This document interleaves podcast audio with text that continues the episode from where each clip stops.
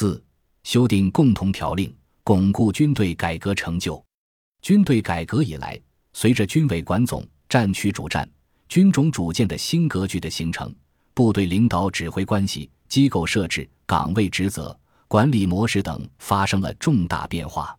二零一八年修订的《中国人民解放军内务条令》施行（以下简称《内务条令》）、《中国人民解放军纪律条令》施行（以下简称《纪律条令》）和《中国人民解放军队列条令》试行。以下简称队列条令，他们统称共同条令，也称三大条令，将军事指导理论最新成果、深化国防和军队改革成果与正风肃纪制度创新成果加以固化。要点包括：一是全面贯彻从严治军要求；纪律条令新增纪律的主要内容一章，首次对军队纪律内容作出集中概括和系统规范，加强了礼节礼仪、军容风纪。配套着装、对外交往等方面的规定；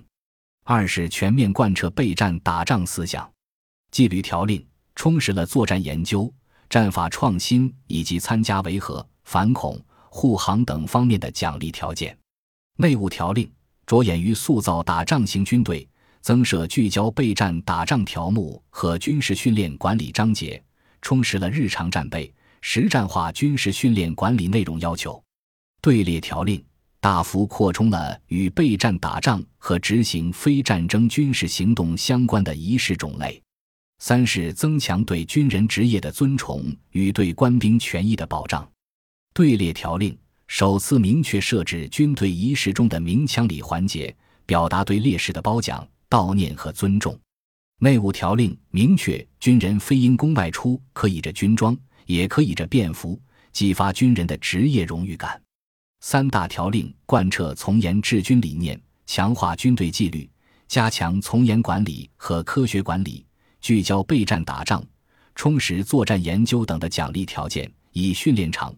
野外和战场多为规范，打造打仗型军队，扩充与备战打仗和执行非战争军事行动相关的仪式种类，保障官兵权益，增强军人职业荣誉感，完善人性化管理。新一代共同条令更新了军人行为规范和部队日常管理依据，增强了军队管理的科学性和有效性。本集播放完毕，感谢您的收听，喜欢请订阅加关注，主页有更多精彩内容。